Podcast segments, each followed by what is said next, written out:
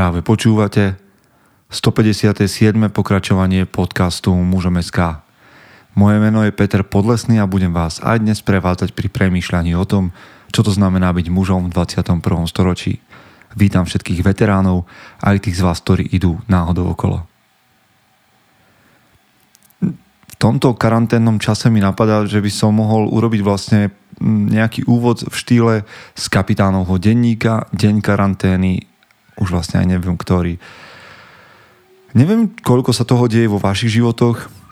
Mne sa aj vďaka novo nastalej, novo nastalej situácie a uvoľnilo veľmi, veľmi veľa času a môžem písať každý deň jeden, dva články pre vás a premýšľať nad tým, že ako ďalej a vymýšľať nové projekty.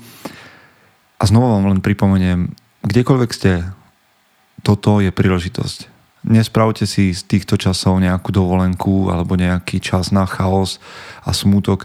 Isté, dajte si, minulo sme o tom hovorili v bratstve, v Alfa klane, že pravdepodobne je dobré, ak máte čas aj na smútok alebo nejaké negatívne emócie vo svojom dni. Ja mám tiež takú hodinku na smútok, zvyčajne ju prespím, od 3. do 4. ráno som si ju dal Takže vtedy spím, smutím a potom idem ďalej v tomto dni a plánujem a pracujem na tom, čo bude ďalej, čo bude o 9 mesiacov, čo bude o rok. Otázka je, ak sa ak tento čas raz skončí a vy sa o rok pozriete späť, čo by ste chceli povedať o tom čase, tej krízy? Ako ste ňou prešli? Čo ste naplánovali? Čo ste spravili? Do čoho ste investovali? Nezabudnite, že úspešní ľudia v čase krízy investujú a tým nemusíme myslieť len nejaký, nejaké peniaze, teda nejaký finančný obnos alebo čo, čokoľvek. Mám na mysli investovať čas, investovať energiu. Tí, ktorí ostávajú vzadu, sú vzadu, pretože sa skryjú pod lavicu v čase krízy. A je to úplne v poriadku. Aj, aj, aj strach je na mieste, ak sa cítite ohrození. Ale úspešní ľudia investujú. Takže ak sa pozriete rok späť, čo by ste chceli povedať? Do čoho ste investovali? Oddychovať treba v čase blahobytu. V čase krízy treba makať. A o to sa snažím aj ja, tak verím, že to oceníte aj v magazíne Mužom SK, v nových článkoch, alebo aj v tomto podcaste. A mnohí to oceňujete tak, že aj v tomto čase nás podporujete no, nejakými darmi na náš účet, alebo aj tým, že nám napíšete nejaký mail, alebo správu, alebo čokoľvek. Buď na mojom Instagrame, alebo na info.muzom.sk Tešte sa na konferenciu, lebo na nej stále pracujeme. Bude v septembri a nezabudnite, nezabudnite tam prísť, lebo to bude vynikajúce, tomu verte. A my na nej pracujeme teraz a investujeme aj do toho v čase krízy, aby keď to skončí a ono to skončí, sme sa zase ako chlapi mohli postaviť vedľa seba a povedať, že ideme ďalej. Dovtedy tu máme aspoň takýto kontakt a ja som vám veľmi vďačný, že ste sa dnes pripojili. Budeme si čítať jednej veľmi starej, alebo nie veľmi starej, ale z jednej starej knihy, ktorá má 80 rokov a je takou klasikou, tak verím, že ak ste ju ešte nečítali, bude pre vás zaujímavou, tak ako bola pre mňa. Poďme do zvučky a budeme premyšľať. Chce to znáť svoji cenu a ísť houževnate za svým. Ale musíš umieť snášať rány. A ne si stežovať, že nejsi tam, kde si chcel a ukazovať na toho nebo na toho, že to zavideli. Pôjdeš do boja som. Ak dokážeš sniť, nedať však s ním vlád. Práci taše činy v živote se odrazí ve viečnosť. Kde je vôľa, tam je cesta. Istý druh krásy. Zaslužte si své štíty!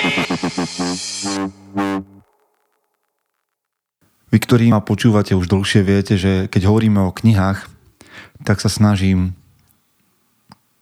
nejakým spôsobom ohradiť alebo kriticky premyšľať o tom, keď čítam nejakú rozvojovú literatúru alebo motivačné knihy a nie som rád, keď sa celý portál alebo webmagazín Mužom.sk stavia do nejakej takejto motivačnej pozície.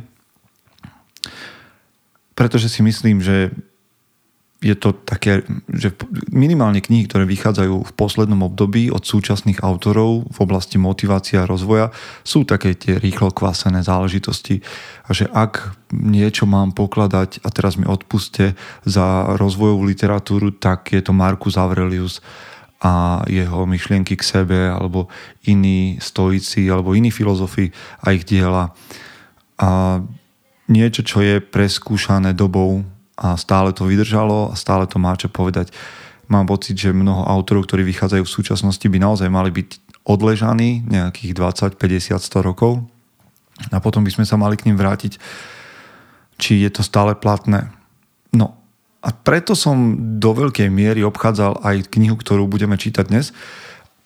A ako autora som obchádzal aj Dale Carnegieho. Dúfam, že to čítam správne. A Dale Carnegie je človek, ktorý napísal naozaj bestseller, o ktorom sa veľa hovorí a z ktorého dnes budeme čítať. Ten napísal aj iné knihy, ale dnes budeme čítať z knihy Jak získavať přátele a pôsobiť na lidi. A popravde už ten názov ma veľmi odtláčal, napriek tomu, že všetci chlapi mi, alebo mnoho ľudí, mnoho chlapov mi odporúčalo túto knihu ako niečo veľmi zaujímavé a ľahko sa dočítate na internete, že tento bestseller bol vydaný v 38 jazykoch a že viac ako 50 miliónov kusov sa z neho predalo. V každom prípade dnes je to kniha, ktorá je staršia ako 80 rokov, ak sa nemýlim, vyšla tuším v roku, no niekedy v 40 rokoch. A takže povedzme, že je čosi za ňou a stále, stále je pre mnohých aktuálna.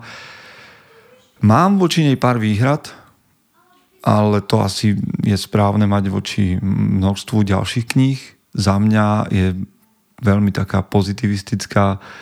Nesúhlasím s Carnagieho postojom voči kritike a voči takému pozitívnemu chváleniu. Nesúhlasím s Carnegieho postojom mm, vstupovania do konfliktov. Ale napriek tomu a možno práve kvôli tomu som si tú knihu rád vypočul a prečítal, pretože ju nájdete aj na Audiolibrixe. Pokojne si ju, ak sa vám to zapáči, kúpte. Audiolibrix ako náš partner nám ponúkol pre všetkých vás 20% zľavu na akékoľvek knihy, čiže stačí ísť na audiolibrix.sk lomeno muzom.sk a máte automaticky 20% zľavu na nákup. Takže ak si chcete vyhľadať túto knihu, je na Audiolibrixe Jak získavať přátele a pôsobiť na lidi. Takže napriek výhradám a možno kvôli ním som rád, že som sa k tejto knihe dostal. Čo, je, čo ma na nej naozaj, naozaj dostalo? Že tá kniha je častokrát výpočet veľmi, veľmi zaujímavých príbehov, ktoré majú počiarknúť to, čo chce autor povedať v, danom, v danej kapitole. Naozaj inšpirujúce príbehy. A keď počujete jeden príbeh na danú tému, tak si poviete, OK, niekomu sa to podarilo aplikovať a, a podarilo a teda je z toho úspešný príbeh, ale Carnegie zhromaždil množstva príbehov veľmi zaujímavých, ktoré podporujú jeho teóriu. Veľakrát sú to triviálne veci, ale samému mi došlo, že koľkokrát tie triviálne veci nedodržiavam a neviem si predstaviť, že by som ich použil a, s veľkým cieľom. Za, z, jednoduché veci použiť s veľkým cieľom. To je jedna vec. A ďalšia kritika voči tejto knihe je, rozumiem tejto knihe ako nástroju, ktorý by mal alebo mohol úspešne používať obchodník. Už menej by som ju dokázal nazvať nejakým manuálom a vôbec nie manuálom pre muža. Ale názor si urobte vy sami, lebo už, ne, už o nej asi veľa rozprávam, takže a poďme si čítať a uvidíme, čo vám to povie. Začneme úplne v prvej časti, ktorá sa volá Základní pravidla jednání s lidmi. Kapitola 1. Chcete-li dostať med, neprevrhujte úl. 7. května 1931 byl New York svědkem nejsenzačnější honby na člověka, jaké kdy toto staré město vidělo. Po několika nedělním pátraní po dvoubouchačkovém krávlím vrahu revolverníku, který nekouřil ani nepil, ho dostali do úzkých v bytě jeho milenky na West End Avenue. 150 policistů a detektívů ho oblehlo v, podstřešní, v úkrytu. Navrtali do střechy díry a pokoušeli se vykouřit toho vraha policistů slzným plynem. Potom rozestavili kulomety na střechách sousedních budov a přes hodinu se v té newyorské vznešené čtvrti rozléhal praskot výstřelů z pistole a zachtání kulometů. Crowley, skrčený za dobře vycpaným křeslem, pálil nepřetržitě po policistech. Desetitisíce vzrušených diváků přihlíželo této bitvě. Bylo to něco nevýdaného na newyorských ulicích. Když Crowley dostali, prohlásil policejní ředitel Mulroney, že ten desperádo se dvěma pistolemi je jeden z nejnebezpečnějších zločinců, jací se vyskytli v historii New Yorku. Vraždí jen se něco šustne. Ale co soudil o sobě dvoubouchačkový Crowley sám? Je to známo, neboť zatím, co mu do bytu stříleli policisté, psal dopis adresovaný všem, koho se to týká. Krev příštící mu z rány zanechala na papíru rudou stopu. Crowley psal Pod kabátem mi bije srdce znavené, ale dobré, které by nikomu neublížilo. Nedlouho předtím si vyjel Crowley na dostaveníčko po okresní cestě na Long Islandu. Pojednou přistúpil k parkujícímu autu policista a řekl ukážte vůči list. Crowley beze slova vytáhl pistoli a srazil policistu přívalem olova.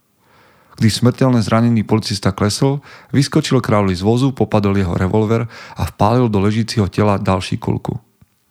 A tento vrah prohlásil, pod kabátem mi bije srdce znavené, ale dobré, ktoré by nikomu neublížilo.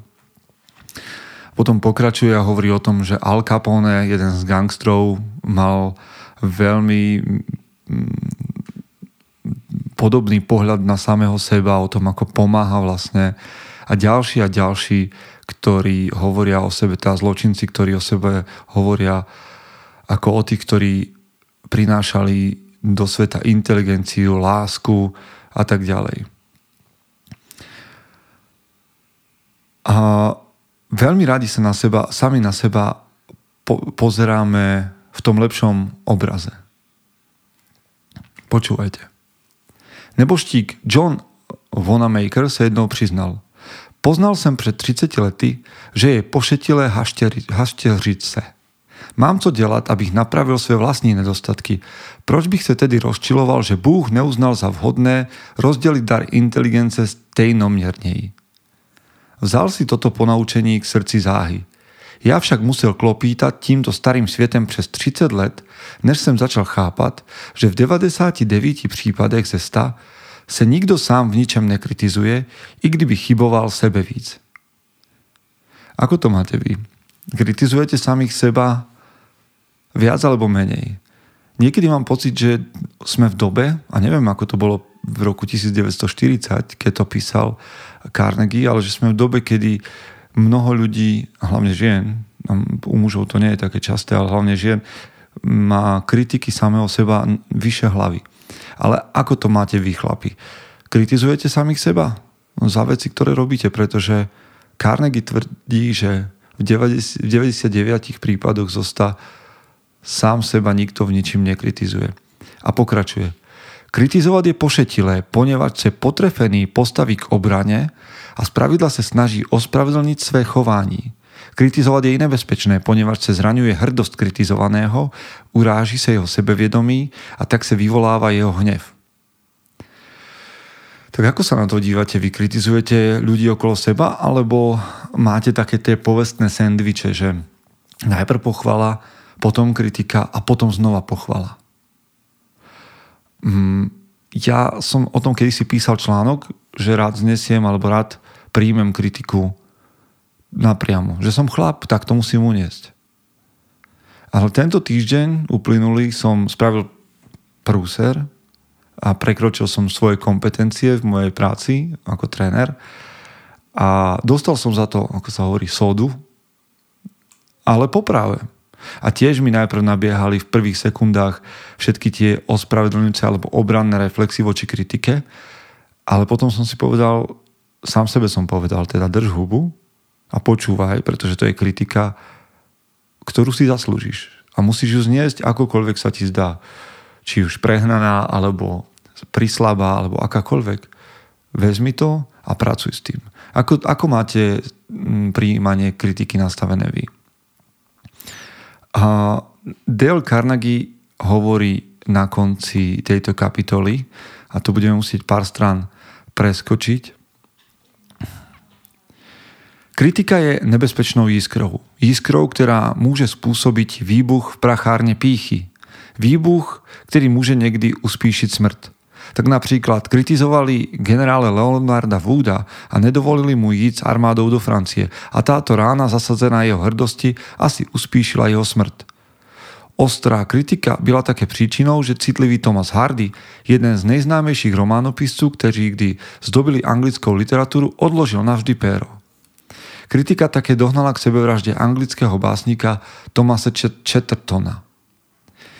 Benjamin, Benjamin Franklin v mládi netaktný sa stal tak diplomatický, tak úprimne jednal s ľuďmi, že ho učinili americkým veľvyslancem ve Francii. Tajemství jeho úspechu? Nepromluvím špatne o nikom, pravil, a říkam o každém jen dobré. Každý hlupák dovede kritizovať, odsudzovať a žalovať. A väčšina hlupáku to delá. Chápať ľudí a odpúšťať im, k tomu je za potreby k charakteru a sebevlády. Veľký človek projevuje svoju veľkosť, pravil Carlyle, tím, jak jedná s nepatrnými ľuďmi. Neodsudzujme lidi, radej sa snažme je chápať. Snažme sa predstaviť, proč jednají tak, jak jednají. To je prospěšnější a napínavejší než kritizování a rodí se z toho sympatie, snášenlivosť a láskavosť. Všechno znát, toť všechno odpouštět. Jak řekl doktor Johnson, sám Bůh, pane, nezamýšlí soudit člověka před koncem jeho dnu. Proč bychom měli soudit my? Tak priatelia, povedzte, ako to máte vy s kritikou, ako prijímate kritiku a ako ju dávate trošku sa mi bije v mojom vnútri to, čo hovorí mm, Dale Carnegie o tom, že by sme nemali kritizovať vôbec. Myslím si, že kritika je správna, len musíte rozumieť, ako že nesmiete byť človekom, ktorý iba kritizuje. Nesmú vás mať ľudia zafixovaného ako väčšného kritika.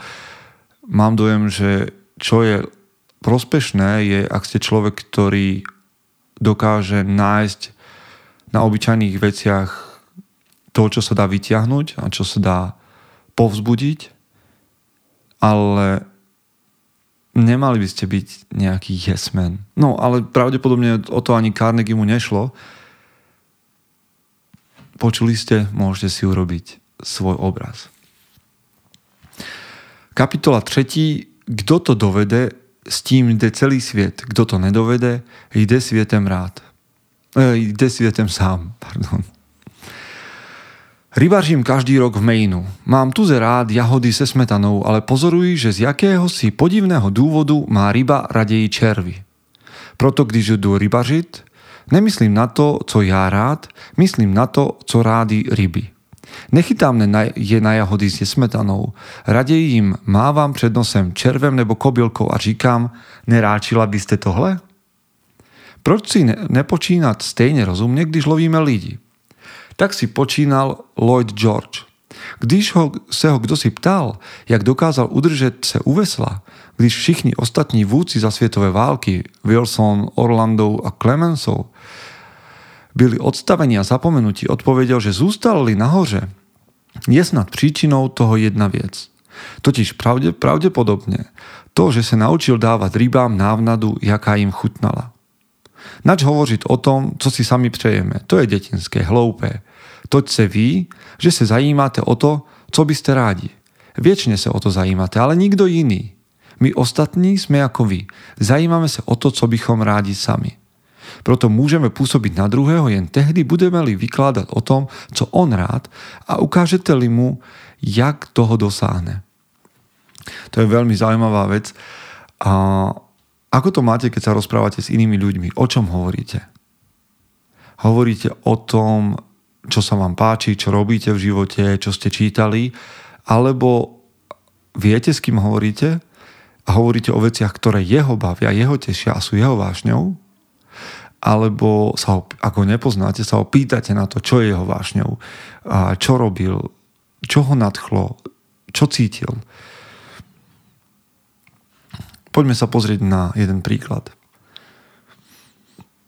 Andrew Carnegie, chudý skotský hoch, ktorý začal vydelávať 2 centy za hodinu, a nakoniec rozdal 365 miliónov dolarov, sa naučil záhy z mládí, že pôsobiť na lidi môže jen tehdy, hovorí, hovorili s nimi tak, jak to rádi slyší. Chodil do školy jen 4 léta, ale naučil sa jednať s lidmi. Príklad. Jeho švakrová měla veľké radosti o dva, veľké starosti o dva své hochy. Studovali na Yaleovej univerzite a měli tolik co dělat, že nepsali domů a nic nedbali na matčiny zoufalé dopisy. Tu si Carnegie vsadil o 100 dolarů, že od nich dostane odpoveď obratem, aniž oni požádá. Kto si sásku přijal? I napsal Carnegie svým synovcům obsáhli dopis a v doušce se zmínil, že každému posílá 5 dolarovou bankovku. Peníze ovšem do psaní nevložil. Ten kousek se povedal, Obratem prišla odpoveď, synovci dekovali drahému stríčkovi Ondrejovi za jeho milý dopis. A ostatek si domyslíte. Zítra budete chtít niekoho o niečem presviedčiť. Než začnete mluviť, položte si otázku. Jak to zaonačo, zaonačím, aby si přál to učiniť? Táto otázka nám zabráni, abychom horem pádem nevykladali lidem hloupie o tom, co sami rádi. Najímam každý rok na 20 večerů veľkou plesovou síň v jednom, v jednom newyorském hotelu prednáškám. Jednou mi bylo z nenadání řečeno, že musím zaplatiť nájemné trojnásobné proti dosavadnímu. To už som měl vytištený a rozeslaný stupenky a oznámený, oznámený přednášky. Rozumí se, že jsem nechtěl tolik zaplatiť, ale co bylo platné, vykládat správě hotelu, co bych si přál. Tu zajímalo jen to, aby dosáhla svého. I navštívil jsem po několika dnech ředitele hotelu. Byl jsem poněkud dočen, když jsem přečetl váš dopis, řekl jsem mu, ale nevytýkám vám to. Kdybych byl na vašem místě, napsal bych asi také takový dopis. Vaši povinností ako ředitele hotelu je vydělat co nejvíce. Kdybyste to nečinil, byl byste propuštěn, měl byste být propuštěn. Vezměte však tušku a papír a sepíšte všechny výhody a nevýhody, které vám zejdou setrváteli na zvýšeném nájemném. Vzal sem papír s slavičkou, udelal do prostred čáru a napsal do jedného sloupku výhody a do druhého nevýhody. Pod záhlavy výhody som napsal plesová síň voľná a podotkl, budete mít plesovou síň voľnou pro plesy a sjezdy. To je veľká výhoda, pretože na tom vydeláte víc, než dostanete za prednáškový kurz. Obsadili plesovou síň na 20 večerů zrovna v sezóne, prídete iste o pekný výdelek. Nyní se podívejme na nevýhody. Předně budete mít menší příjem, poněvadž nemohu zaplatit požadované nájemné a budu nucen uspořádat přednášky jinde. Za druhé, přivedu svými přednáškami do vašeho hotelu hromadu vzdělaných a kultivovaných lidí. To je přece pro vás dobrá reklama, ne? Kdybyste věnovali na reklamu v novinách 5000 dolarů, nepřijde vám do hotelu tolik lidí, kolik přijde na mé přednášky. To jistě stojí za něco, že? Za řeči som napsal tie dvě nevýhody v úvozovkách do, do príslušného sloupce a podal papír řediteli se slovy. Byl bych rád, kdybyste uvážil ty výhody i nevýhody, které vám zejdou a potom mi pověděl definitívne rozhodnutí. Na zítři som dostal dopis, že mi zvyšují nájemné jen o polovinu místo trojnásobne. Hovoriť s ľuďmi o veciach, ktoré, ktorým sa rozumejú a ktoré chcú počuť na to vyťahneme ešte jeden príklad, aby to bolo úplné. Opakují moudrou radu profesora Overstreeta. Především vzbudit v druhém intenzívne přání. Kto to dovede, má za sebou celý sviet. Kto to nedovede, ide svietem sám. Jeden posluchač autorových cvičných kurzů měl starosti se svým malým synkem. Byl slaboučký a nechtěl pořádne jíst. Rodiče ho hubovali, domlouvali mu, maminka si přeje, aby zjedl to a ono. Tatínek si přeje, aby z tebe byl silný chlapík. Dbal chlapec na tyto domluvy? Asi tolik, ako se vystaráte o postní dny Mohamedánů. Nikto se zdravým rozumem neočaká, neočekáva, že tříleté dítě se bude řídiť názory 30-letého otce. Ale otec toho dítěte to očekával. Byla to hloupost. Sám to nakonec nahlédl. A i řekl si, co by rád ten chlapec? Jak srovnat mé přání z jeho? Bylo to snadné, jak měl o tom začal přemýšlet. Hošík měl trojkolku a hrozně rád na ní jezdil přes, před domem v Brooklynu. O několik domů níž bydlel uličník, větší chlapec, který mu trojkolku sebral a jezdil na ní sám. Hošík ovšem biežal s náškem k mamince, tá musela výjsť ven, vzít uličníkovi trojkolku a posadiť na ní synáčka. To se dálo téměř, téměř denne. Jaké touhy měl ten hošík? Uhádnete to? Ani nemusíte být Sherlockem Holmesem. Hrdost, zlost, touha, něco znamenat, všechny tyto silné pudy měli hošíka k tomu, aby se pomstil, aby tomu uličníku rozbil nos. A když mu otec řekl, že to jednou tomu klukovi natře, bude-li jen jíst, co si přeje maminka, když mu tohle slíbil, byl problém jídla u chlapce rozřešen. Jedl by třeba špenát, kyselé zelí, solenou makrelu, všechno, co ho udělá silným, aby to nandal tomu klukovi, který ho již tolikrát ponížil. Táto kapitola hovorí presne o tom, že či viete, o čom hovoriť s ľuďmi, o ich vášniach, o ich túžbách, aby ste ich získali na svoju stranu alebo získali ich a nadchli a motivovali a k tomu, aby išli za niečím konkrétnym. Ono sa to hodí pri deťoch a neviem, či to je manipulácia, alebo je to len taký ten bežný nástroj, že vedieť, o čom hovoriť s ľuďmi, ktorí sú okolo nás, ale myslím, že je to užitočná schopnosť nesústrediť sa na seba a zisťovať, kde, um, sú, kde sa v živote nachádzajú ľudia okolo mňa. Teda znova je otázka, ako ste na tom vy. Dale Carnegie v tejto knihe hovorí o tom, že sa stačí usmievať a že s úsmevom dokážete veľké veci a uvádza príbehy o lídroch, o veľkých svetových lídroch, ktorí s úsmevom prichádzali do krízových situácií a ako ich na základe toho hodnotili ich podriadení. Alebo uh, o tom, že stačí sa úplne len úprimne zaujímať o, o ľudí, ako si zapamätať ich meno a čo to znamená, že si chcem a že si zapamätám meno niekoho, kto sa mi predstaví. Veď všetci vieme, ako máme radi zvuk svojho mena a že sa na fotkách hľadáme ako prvý sami seba. Vieme, ako nám záleží na nás samých a Dale Carnegie na to poukazuje a hovorí, OK, ale toto nerobíte v bežnom dni a je to tak jednoduché. Ak to začnete robiť, posunie vás to v živote ďalej a nielen to, je to skvelý nástroj vo vašej kariére, je to skvelý nástroj vo vašej rodine, je to skvelý nástroj vo vašich vzťahoch. Takže skúste sa pozrieť na tú knihu, ja vám prečítam ešte nejaké časti. Zajímejte sa úprimne o lidi. V roku 1898 se přihodila v roklandském okresu v New Yorkském státu smutná událost. Umřelo dítě a sousedé se chystali na pohřeb. Joe Farley šel do stáje, aby zapřáhl koně – byl sníh, zima, zalézalo za nechty. Kúň nebyl už kolik dní venku a na ceste k napajedlu byl bujný, vyhazoval a Joe, Joea Farley zabil. Městečko Stony Point mělo ten týden pohřby dva. Joe Farley zanechal vdovu a tři chlapce a několik set dolarů pojištění. Nejstaršímu chlapci Jimovi bylo deset. Šel dělat do cihelny, vozil hlínu, dával do forem a odvážel cihly sušit neměl možnost dělat se. Ale měl veselou irskou povahu a dovedl se naklonit lidi. I pustil se do politiky a časem nabil zázračné schopnosti pamatovat si jména. Nechodil do střední školy a přece, než mu bylo 630, měl již akademickou hodnost od čtyř vysokých škol, stal se předsedou říšského výboru demokratické strany a generálním ředitelem pošt Spojených států. Mluvil jsem s ním jednou a vyzvídal na něm tajemství jeho úspěchu. Odpověděl Dřina. Ja na to nežertujte. Zeptal se mne, co tedy myslím, že je příčinou jeho úspěchu. Odvětil jsem, myslím, že to, že dovedete oslovovat 10 tisíc lidí křesním jménem. Ne, mýlíte se, odpověděl. Znám křesním jménem 50 tisíc lidí. To není jen tak.